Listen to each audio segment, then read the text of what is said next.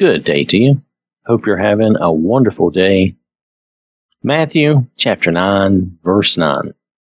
As Jesus passed on from there, he saw a man named Matthew sitting at the tax office, and he said to him, Follow me.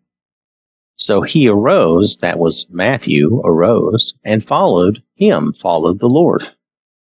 It's important to realize how accessible Jesus is to us and how much he wants us to follow him.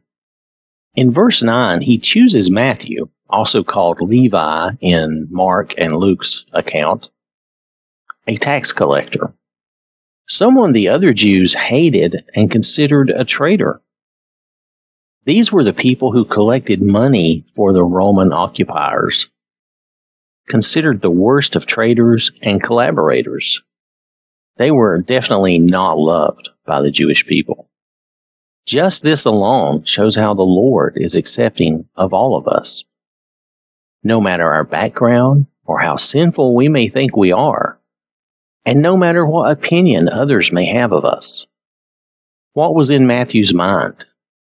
Well, to get a small insight, look at this from Luke. Luke chapter 5, verses 27 through 29. After these things, he went out and saw a tax collector named Levi sitting at the tax office. And he said to him, Follow me. So he left all. Now, this is talking about Levi, Matthew. So he left all, rose up, and followed him.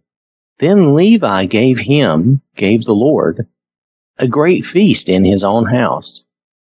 And there were a great number of tax collectors and others who sat down with them. Matthew not only knew of Jesus, but was actually ready to follow him. He left everything right then. Notice he left his job, he dropped it at that moment. Imagine that decision made in that moment, at that time. He dropped everything to follow the Lord.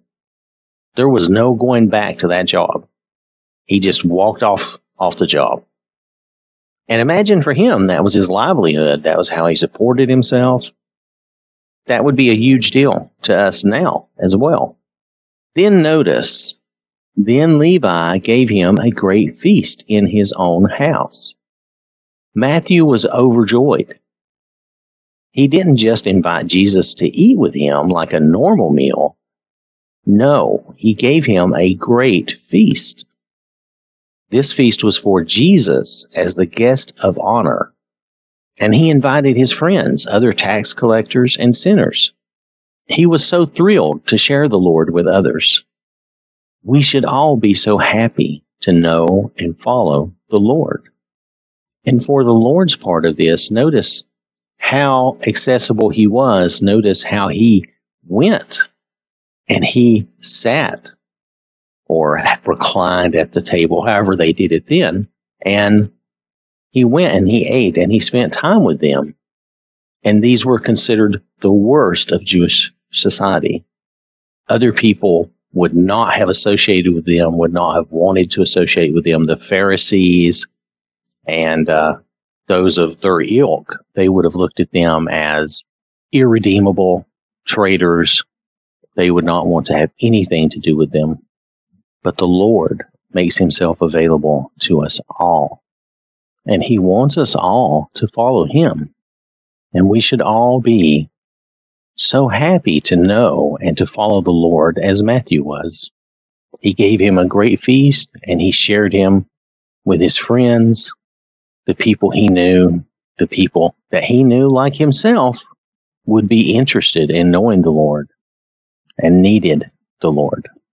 And Jesus, for his part, he knew his time was limited. I don't believe that Jesus wasted a lot of time with people who weren't interested or would not be interested or would not get something out of an interaction with him. I think he spent his time wisely. So anytime that anyone may think, you know, about themselves and think poorly on themselves and feel down about themselves, just remember that it doesn't matter how bad we think we are, how awful we think we are, how awful others think we are. the Lord still cares about us. He's still here for us.